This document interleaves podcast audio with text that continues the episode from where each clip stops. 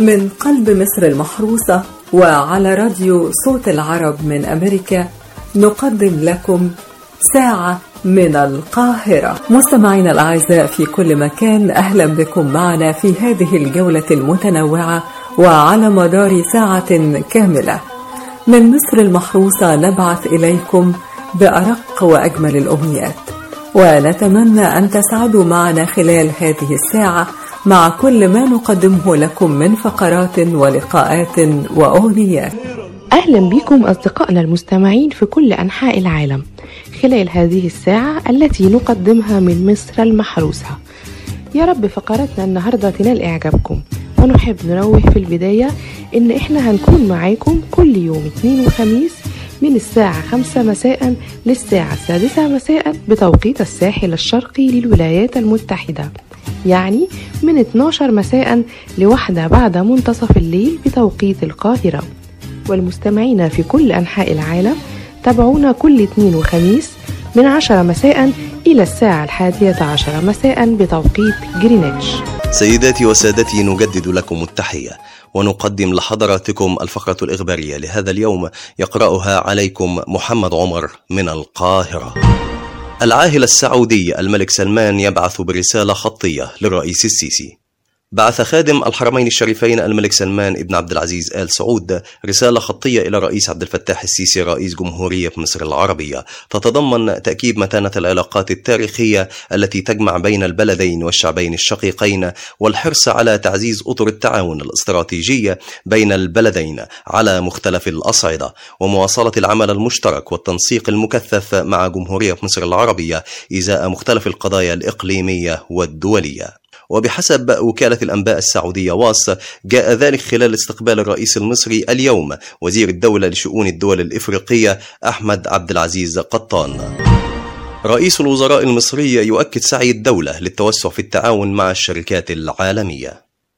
أكد رئيس مجلس الوزراء الدكتور مصطفى مدبولي سعي الدولة للتوسع في التعاون مع الشركات العالمية واجتذابها لإقامة مشروعات تتماشى وأجندة الحكومة وأولويات تحقيق التنمية الاقتصادية.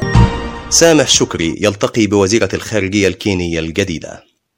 التقى سامح شكري وزير الخارجية بوزيرة الخارجية الكينية الجديدة اليوم الخميس على هامش مشاركته في اجتماعات الدورة العادية رقم 36 للمجلس التنفيذي للاتحاد الإفريقي المنعقدة بالعاصمة الإثيوبية أديس أبابا يومي السادس والسابع من فبراير 2020 رئيس أركان الجيش المصري ماضون في اقتلاع جذور الإرهاب ودعم المناخ الملائم للاستثمار بسيناء. تفقد الفريق محمد فريد رئيس أركان حرب القوات المسلحة المصرية عددا من الأكمنة والارتكازات الأمنية على الطرق والمحاور الرئيسية بشمال سيناء. كما تابع مراحل سير العمليات العسكرية وإجراءات التأمين من مراكز العمليات الدائم بالعريش والذي يؤدي مهامه في تنفيذ الخطط الأمنية المحكمة للقضاء على العناصر الإرهابية وإحكام السيطرة الأمنية على شبه جزيرة سيناء. وأكد رئيس الأركان أن القوات المسلحة ماضية بكل الإصرار في اقتلاع جذور الإرهاب والتطرف نهائيا والاستمرار في تهيئة المناخ الملائم للاستثمار والتنمية الشاملة بسيناء. وزير التعاون الاقتصادي والتنمية الألمانية يزور مصر غدا. يبدأ وزير التعاون الاقتصادي والتنمية الألماني الدكتور جيرد مولر زيارته للقاهرة غدا الجمعة لبحث قضايا المياه والطاقة في مصر وسيعقد عدة لقاءات مع الشركاء المصريين في مدينة أسوان وسيتفقد العديد من المشروعات. وقال الوزير مولر في بيان لسفارة ألمانيا بالقاهرة اليوم الخميس إن النيل هو شريان الحياة للملايين وفي الوقت ذاته فهو مهم للتوسع في مجال إنتاج الطاقة المتجددة ويتعين أن تتحول تتحول إفريقيا إلى قارة خضراء والتكنولوجيا اللازمة لذلك متوافرة. مضيفا محطة توليد الطاقة بخزان أسوان لا تخلق فرص عمل فحسب بل هي أيضا مصدر للطاقة الخضراء بالتقنيات الألمانية. 15 مدينة سياحية في مصر تمنع استخدام البلاستيك. شهدت بعض المدن المصرية السياحية خلال 2019 تطبيق مبادرات لمنع البلاستيك فيها وذلك في إطار خطة الترويج لمصر كمقصد صديق للبيئة. وتأتي في مقدمة المدن المصرية التي اتخذت قرارات بحظر استخدام البلاستيك فيها وهي ست مدن في محافظة البحر الأحمر وهي الغردقة وسفاجة ومرسى علم ورأس غارب والقصير وشلاتين والتي بدأت تطبيق القرار في يونيو الماضي. كما اتخذت محافظة جنوب سيناء في نوفمبر الماضي قرار بتعميم مبادرة منع استخدام الأكياس البلاستيكية بكافة المحال التجارية وكافة المنشآت والفنادق واستبدالها بالأكياس الورقية والقطنية القابلة للتحلل. وتتكون المحافظة من تسع مدن هي أبو رديس وأبو زنيبة ونويبع وطابة ورأس سدر ودهب وشرم الشيخ وسانت كاترين والطور. وقالت منظمة السياحة العالمية سنويا يتم تسريب 13 مليون طن من مخلفات البلاستيك إلى المحيطات مما يتسبب في أضرار بيئية خطيرة للحياة المائية أخطرها قتل 100 ألف من الكائنات البحرية سنويا. ومن الأخبار العالمية الكونغرس يبرئ ترامب من العزل بعد حصوله على 54 صوتا. برأ مجلس الشيوخ الأمريكي الرئيس الأمريكي دونالد ترامب من تهمة إساءة استخدام مهام منصبه بأغلبية 52 صوتا مقابل 48 ليكون أول رئيس في تاريخ الولايات المتحدة يفلت من جلسة العزل. وعقد الكونغرس الأمريكي جلسة نهائية من أجل التصويت الأخير على قضية العزل. الرئيس الأمريكي دونالد ترامب لتورطه في حصوله على دعم روسي للوصول إلى منصب الرئيس في الانتخابات الرئاسية بالإضافة إلى ضغط ضغطه على الرئيس الأوكراني من أجل التحقيق مع منافسه في الانتخابات. ومن أخبارنا الاقتصادية. الدولار يتراجع أمام جنيه المصري. تراجعت أسعار صرف الدولار أمام الجنيه المصري في خلال التعاملات اليوم الخميس في عدد من البنوك العاملة في مصر.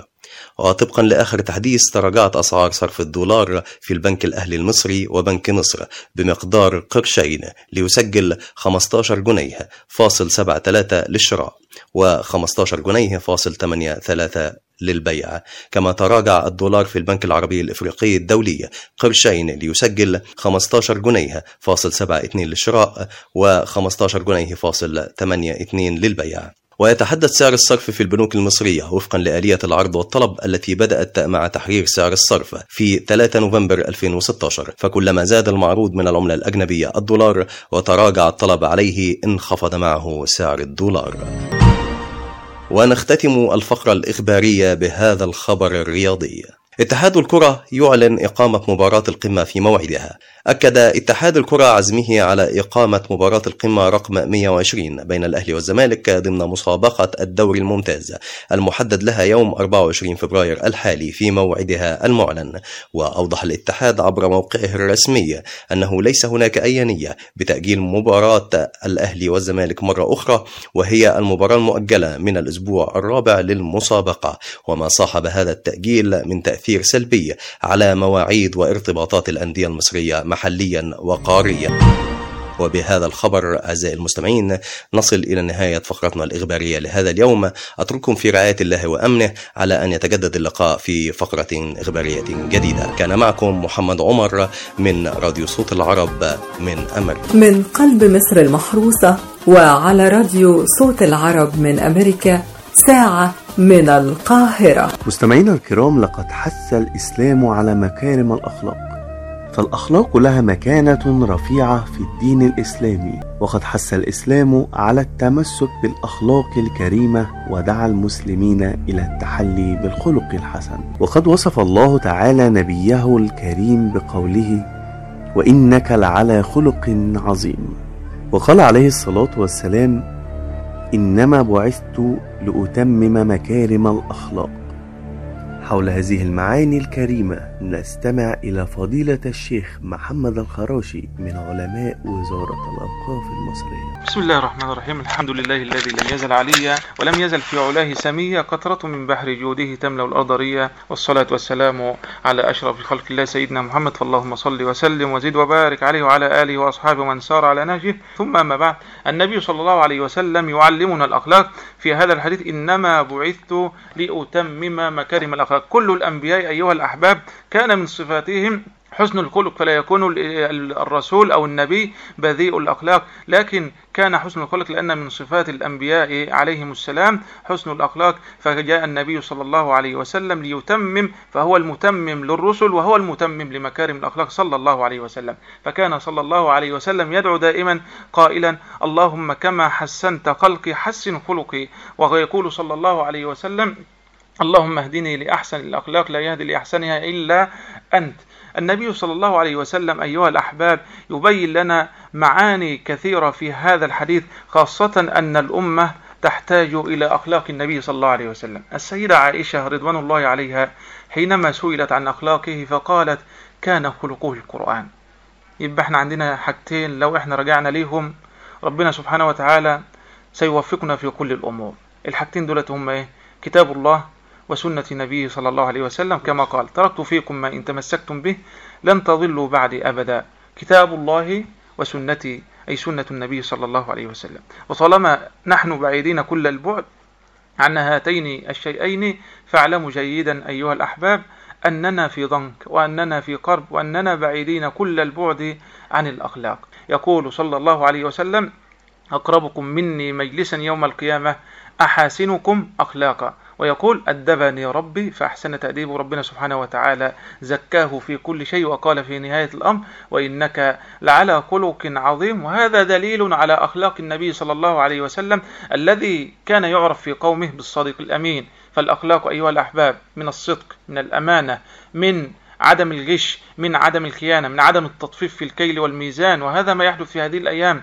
يا ريت الناس يا ريت التجار لأن التاجر ده يبعث يوم القيامة في أسفل سافلين بسبب الغش وبسبب الخداع وبسبب تطفيف في الكيل والميزان ويل للمطففين لأن هل تعلمون جيدا أيها الأحباب أن الإسلام دخل بلاد النمور الأسيوية إندونيسيا وسنغافورة وتايوان وهذه الأشياء كان عن طريق أخلاق التجار ومعاملتهم وصدقهم وأمانتهم واحترام الموعد لماذا تقدم الغرب؟ سؤال لكم لماذا تقدم الغرب؟ لو نظرنا تقدم الغرب بسبب أنهم استوردوا كل شيء جميل لدينا. أخلاق فهم لديهم أخلاق. احترام المواعيد فهم لديهم احترام المواعيد صدق فهم لديهم آه، آه، صدق. يعترفون بكل شيء. نعم يعترفون بكل شيء. ولقد صدق شوقي حينما قال إذا أصيب القوم في أخلاقهم فأقم عليهم مأتما وعويلا. نحن بحاجة إلى التأسي بأخلاق النبي صلى الله عليه وسلم. نحن بحاجة إلى العودة إلى كتاب الله وإلى سنة النبي صلى الله عليه وسلم.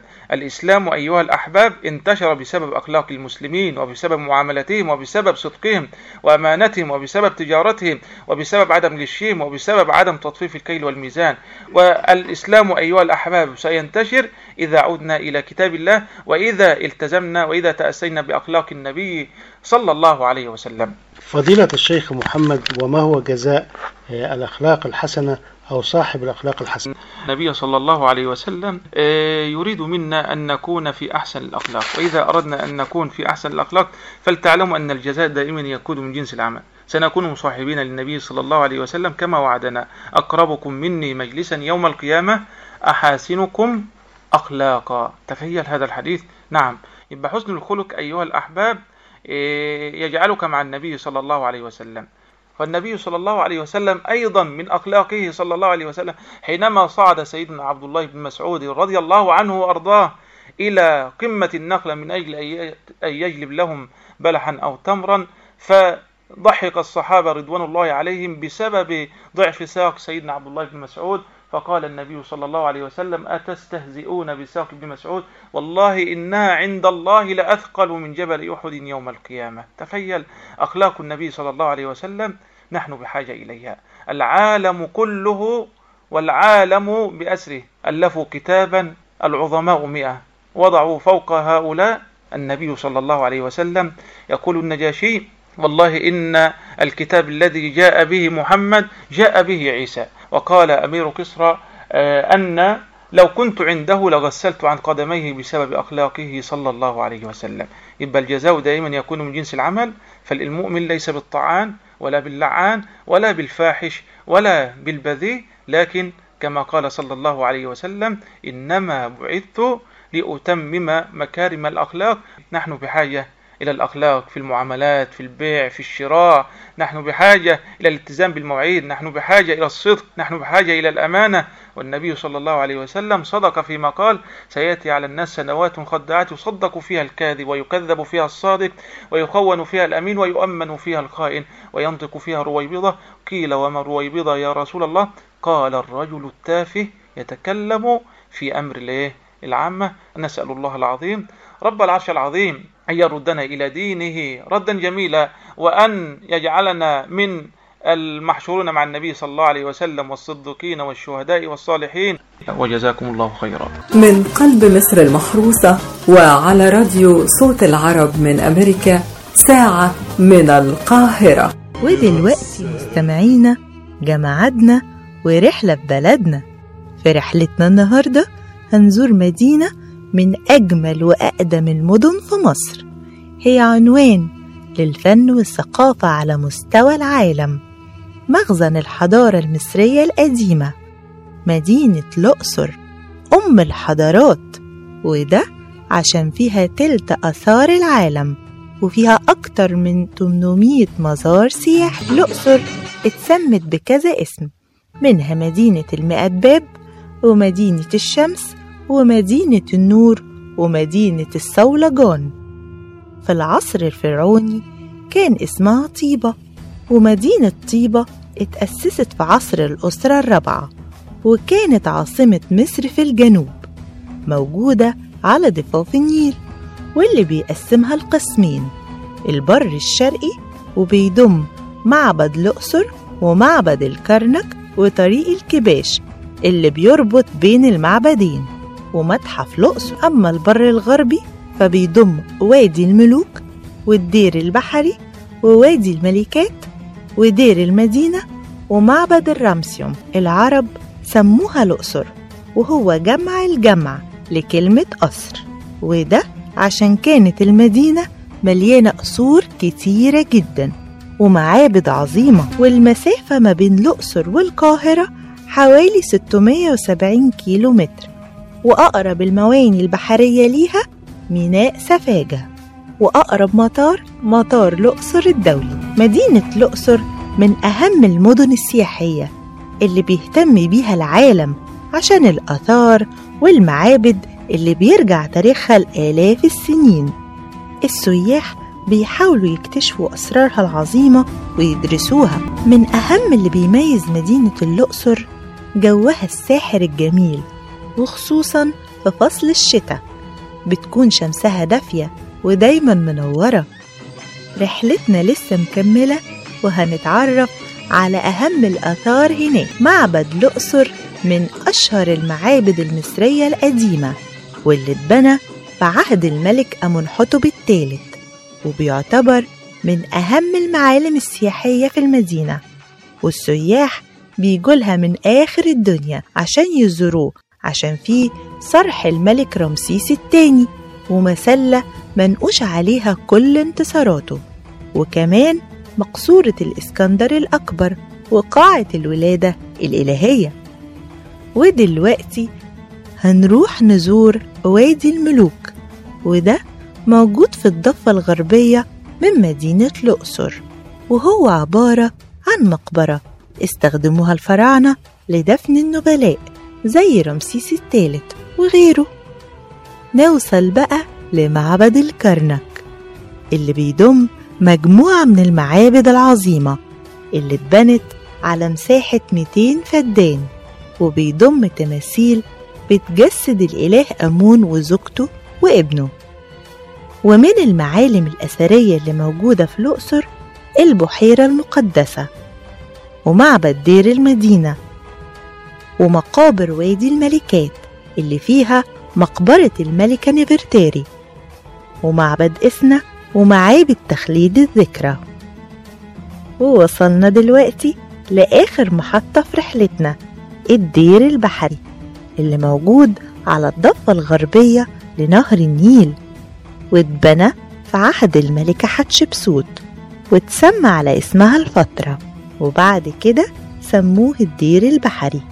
وبيضم مجموعة من المعابد والمقابر الفرعونية العريقة. وبكده تكون رحلتنا خلصت النهاردة.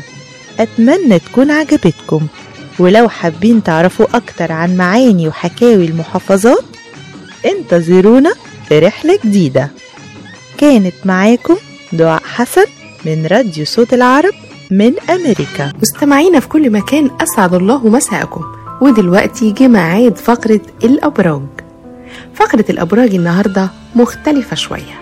هنحكي موقف وهنعرف رد فعل كل برج إيه في الموقف ده. كمان بما إننا لسه في شهر برج الدلو هنعرف إيه هي صفات رجل برج الدلو. كمان إزاي تكسبي قلب رجل برج الدلو.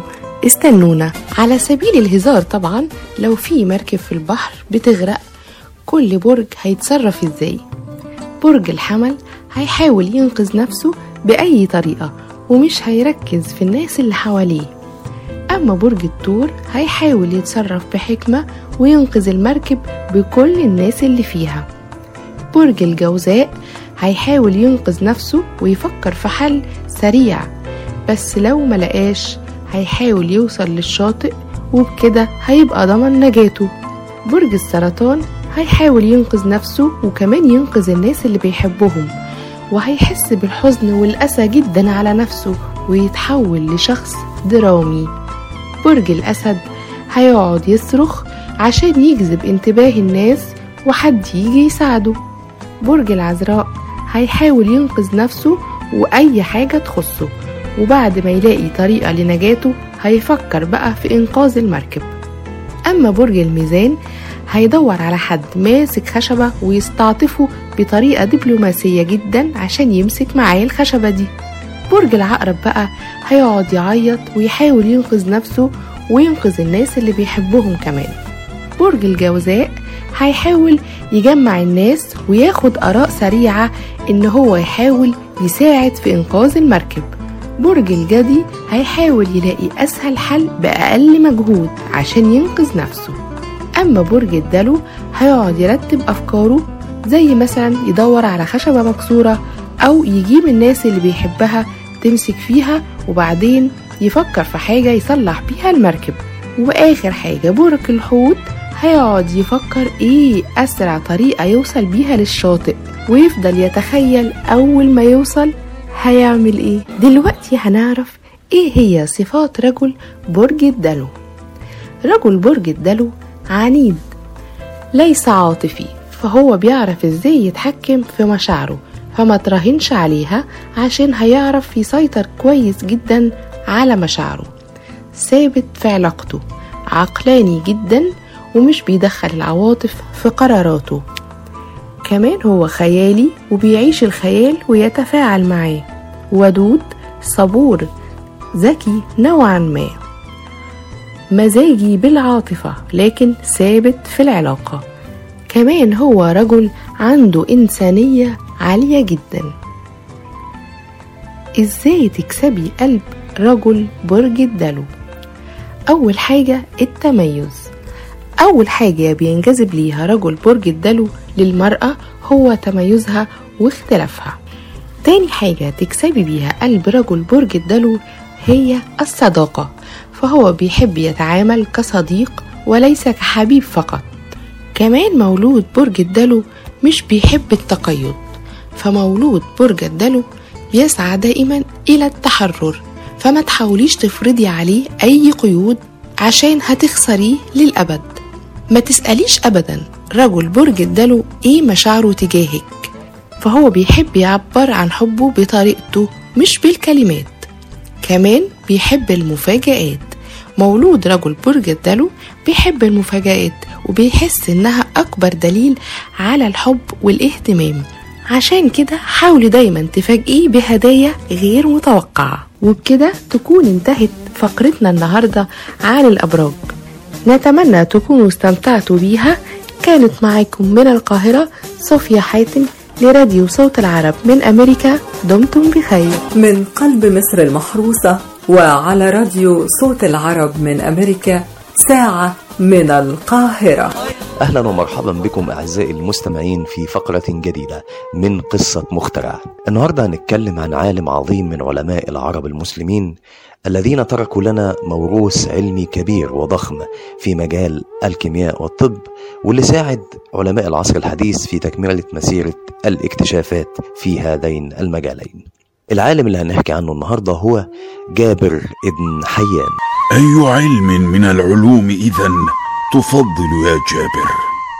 كل العلوم يا سيدي حربي فإنني أرى أن العلوم متصلة ببعضها البعض ولا بد لطالب العلم أن يلم بكل ما يمكنه الإلمام به من علوم. إجابة جيدة. آه حسنا. أعتقد أن أمامنا الكثير لنتعلمه. هل تعرف شيئا عن علوم الحساب؟ قليلا مما تمكنت من الحصول عليه أثناء ترحالي ومقابلتي لمختلف العلماء. مم، معلومات جيدة. لا بأس بها كبداية. ينبغي إذن أن نبدأ بتعلم المزيد عن الحساب. ابن حيان من أعظم العلماء في القرون الوسطى.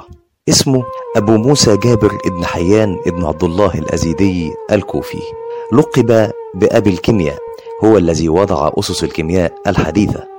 أيضا والده حيان ابن عبد الله كان عطار وبيملك دكان للعطارة وكان من الدعاء إلى قيام الدولة العباسية. وهاجر والده من اليمن إلى خراسان للدعوة إلى الدولة العباسية التي كان يؤمن بها حيث ولد جابر ابن حيان في قرية طوس في خراسان وده كان عام 102 للهجرة. عمل ابن حيان مع والده في دكان العطارة واستفاد منه في هذا المجال وتعلم على يد والده هذا العلم علم العطارة والنباتات والدواء وصناعته وبعض علوم الكيمياء. ولكن للأسف قتل والده جابر ابن حيان بعد ذلك على يد الأمويين بعد أن اكتشفوا أمر دعوته إلى الدولة العباسية. وبعد وفاة والده عادت عائلته للاستقرار في اليمن وأقامت فيها حتى قيام الدولة العباسية. استقر ابن حيان بعد قيام الدولة العباسية وزوال الدولة الأموية في الكوفة وسكن منزلا كبيرا جدا فيها وفتح محلا صغيرا للعطارة ليكسب منه المال. وبنى معملا خاصا به وبدأ بالتوسع في دراسة الكيمياء واختبار أقوال الكيميائيين القدماء. أخذ ابن حيان عن الإمام جعفر الصادق العديد من المعارف الكيميائية. وقد كان الإمام الصادق قد اقترف علوم وأخذها من المصريين واليونانيين والهنود والصينيين. كما أخذ ابن حيان عن الإمام الصادق علوم اللغوية والشرعية. وتلقى علومه أيضا من مؤلفات خالد ابن يزيد ابن معاوية أرى أنني كنت موفقا في اختيارك كطبيب يا جابر شكرا لك يا مولاي ولكن ما الأمر يا جابر؟ أنت تعرف أنني لا أميل كثيرا لمهنة الطب ولولا أنك شرفتني بمثل هذا التكليف لما قبلت وماذا تريد إذا؟ أريد أن أتفرغ لوقت أطول لدراسة أسرار الخيمياء فأنا أعتقد أن العلماء ما زالوا مقصرين في هذا العلم وأنه يمكنني التوصل إلى نتائج جيدة فيه. حسنا لك هذا. حقا. ليس هذا فقط بل سأرسلك إلى معلم تجد عنده ضلتك. إنه الإمام الصادق. الإمام جعفر الصادق؟ حسنا يا جابر أخبرني بما تريد تعلمه تحديدا في الخيمياء كل شيء يا إمام أريد معرفة كل ما يتعلق بهذا العلم أتعتقد أن هناك من يعرف كل شيء عن علم بعينه؟ لو وصل عالم إلى نهاية أي علم فما فائدة أن يأتي من بعده من يبحث في هذا العلم؟ هذا صحيح ولكنني عنيت أن تعلمني ما تعرفه ووصلت إليه بنفسك أجبني إذا عن هذا السؤال.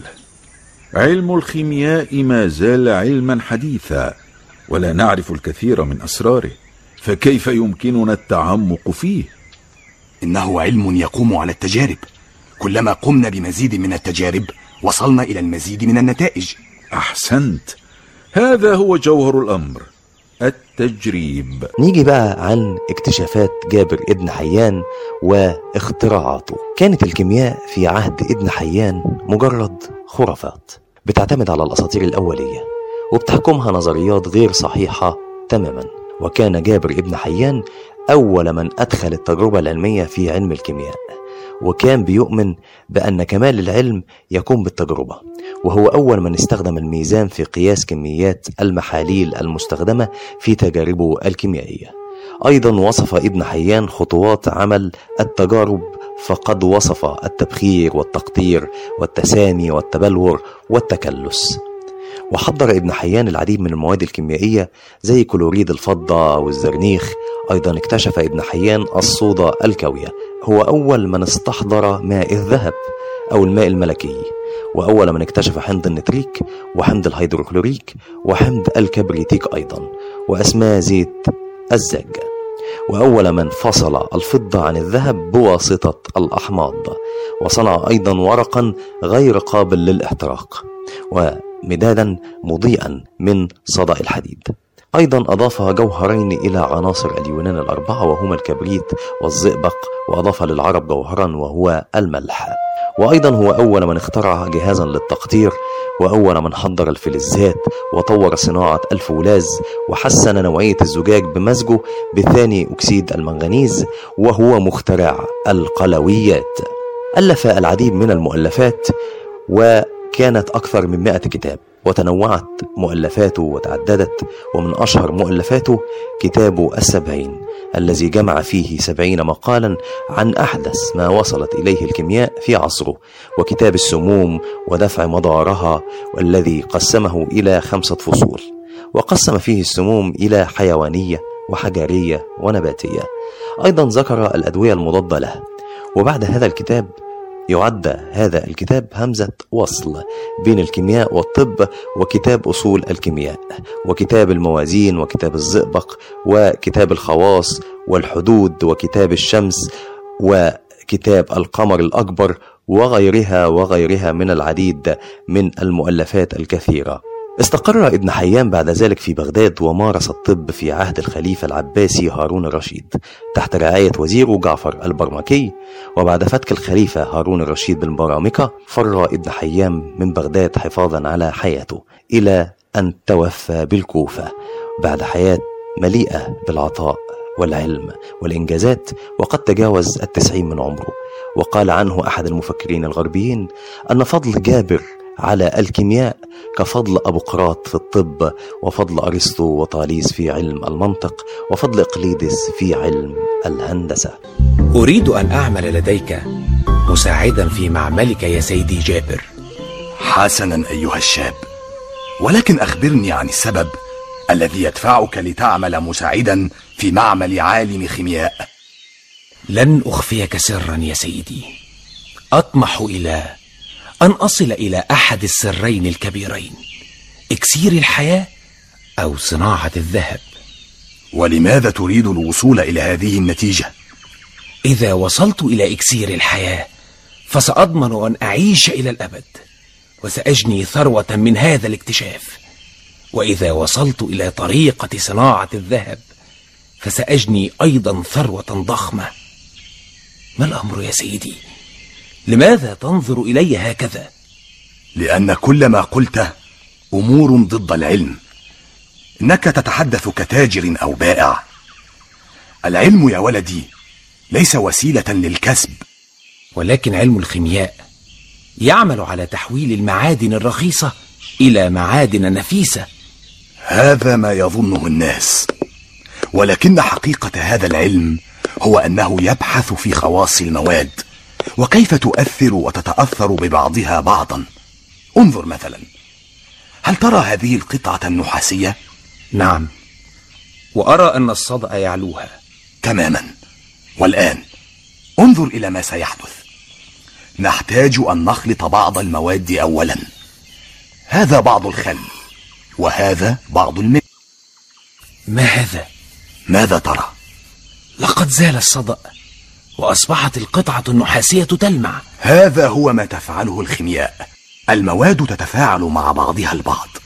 يتفاعل الخل والملح معا فينتجان مادة قوية تتفاعل بدورها مع الصدأ الموجود على النحاس فتزيله. هكذا يمكن أن تخدم الخيمياء الناس لا أن تعدهم بتحقيق أحلام الحياة الأبدية أو الثروة السريعة. وبهذا أعزائي المستمعين نصل إلى نهاية فقرتنا النهاردة وأترككم في رعاية الله وأمنه على أمل أن يتجدد اللقاء في فقرة جديدة ومكتشف ومخترع جديد في قصة مخترع. كان معكم محمد عمر لراديو صوت العرب من أمريكا. بولا محمد مصطفى شفيق هو الاسم الحقيقي للفنانة نادية لطفي اللي رحلت عن عالمنا 4 فبراير 2020 ولدت الفنانة نادية لطفي في 3 يناير 1937 في حي عابدين في القاهرة لأم وأب مصريين وده عكس ما كان يقال إن والدتها بولندية. حصلت الفنانة نادية لطفي على دبلوم المدرسة الألمانية في مصر سنة 1955 اكتشفها المخرج رمسيس نجيب وهو اللي قدمها للسينما واختار لها اسم نادية لطفي. وأثرت الفنانة نادية لطفي مكتبة السينما العربية برصيد هائل من الأفلام. منها النضارة السوداء للرجال فقط وفيلم الخطايا مع الفنان عبد الحليم حافظ كمان شاركته البطولة في فيلم أبي فوق الشجرة. والناصر صلاح الدين للمخرج العالمي يوسف شاهين وجسدت نادية لطفي عددا من شخصيات روايات الأديب العالمي نجيب محفوظ في أفلام منها السمان والخريف بين القصرين وقصر الشوق. طبعا ده غير أفلام كتير جدا منها السبع بنات جريمة في الحي الهادئ سنوات الحب. قاضي الغرام وغيرهم طبعا أفلام كتير جدا. كان ليها عمل تلفزيوني واحد وهو ناس ولاد ناس وعمل مسرحي واحد وهو مسرحية بامبا كشة والجدير بالذكر إن الفنانة كان ليها كتير من المواقف القومية فعن موقفها في حرب 73 وصفها الناقد الفني مجدي الطيب بأنها كانت متواجدة بشكل دائم في مستشفى القصر العيني وكأنها تحولت لممرضة محترفة. كمان كان ليها نشاط ملحوظ في الدفاع عن حقوق الحيوان وده في ثمانينات القرن العشرين. رحم الله صاحبة الضحكة الشقية والعيون الساحرة الفنانة نادية لطفي. كانت معاكم من القاهرة صوفيا حاتم لراديو صوت العرب من أمريكا. دمتم بخير. مستمعينا الأعزاء انتهت فترتنا وفقراتنا لهذا اليوم وعلى أمل أن يتجدد اللقاء بكم دائما. وفي نهاية هذه الساعة نرسل لكم من مصر المحروسة بأرق تحياتنا وأجمل أمنياتنا.